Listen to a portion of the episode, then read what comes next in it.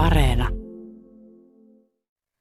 Ykkösaamun blokkari, Ylen Venäjän kirjeenvaihtaja Erkka Mikkonen. Kaikki ei tunnu täsmäävän kävellessäni iltahämärässä pitkin Sortavalan pääväylää Karjalan katua. Tuttu arkkitehtuuri, hopeapajujen rivistö ja siellä täällä vastaan tulevat suomenkieliset sanat vievät ajatukset pois Venäjästä. Ajastakaan ei ole täyttä varmuutta, se tuntuu pysähtyneen vuosikymmenten taakse. Väinämöisen puiston ympärillä seisovat jykevät juukentalot ja juuri ennen talvisotaa valmistunut funkkistyylinen hotelliseurahuone tekevät illuusiosta lähes täydellisen. Suunnilleen tältä olisi voinut näyttää Suomessa pari-kolme sukupolvea sitten. Vierailin heinäkuussa ensi kertaa Neuvostoliitolle luovutetussa Sortavalassa. Laatokan rannalla sijaitseva kaupunki teki vaikutuksen sen surkeasta kunnosta huolimatta. Ydinkeskustan suomalainen ilme on säilynyt lähes ennallaan ja kaikesta huokuu aiempi vauraus.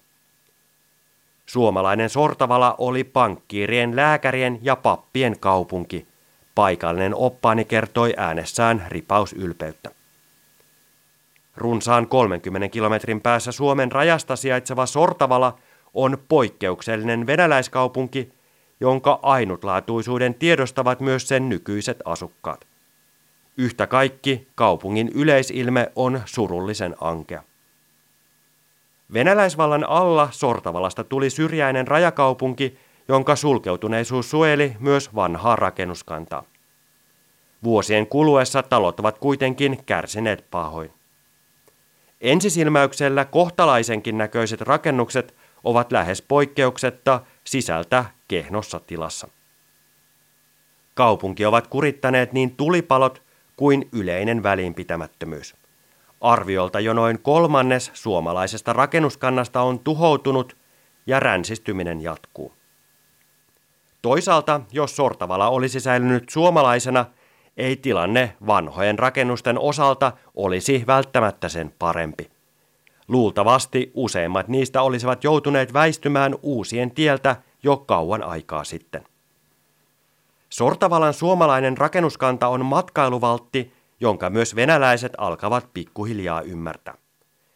Viime vuonna keskustaan valmistui jäljennös Berkin kulmaksi kutsutusta historiallisesta puutalosta, joka tuhoutui vajaa 50 vuotta sitten tulipalossa. Vieressä seisovan vanhan paloaseman maalipintaa taas oltiin nyt kunnostamassa. Pieniä askeleita kaupunkikuvan kohentamiseksi on siis otettu, mutta sarkaa ränsistyvän kaupungin pelastamisessa riittää loputtomiin. Vetoapua valtavaan urakkaan voi toivoa koronan pakottamasta kotimaan matkailubuumista.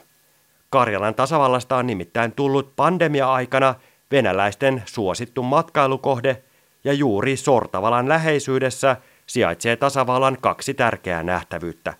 Valamon luostari ja Ruskealan kaivospuisto. Sortavalalaiset katsovat nyt tulevaisuuteen varovaisen myönteisesti, paikallinen keskustelukumppanini kertoi. Kaupungissa on vihdoin nähty kauan kaivattuja matkailuinvestointeja, kun Venäjän valtion rautatieyhtiö on alkanut kehittää alueen kulkuyhteyksiä. Pietarista ja yhä useammin myös Moskovasta saapuvat turistit kaipaavat pelkän leirinuotion lisäksi laadukasta palvelua. Uusia elämyksiä ovat antaneet korona-aikanakin alueen karjalainen kulttuuri ja suomalainen historia. Kun rajat taas avautuvat, pohjoista eksotiikkaa saa muualtakin ja paljon paremmalla palvelutasolla.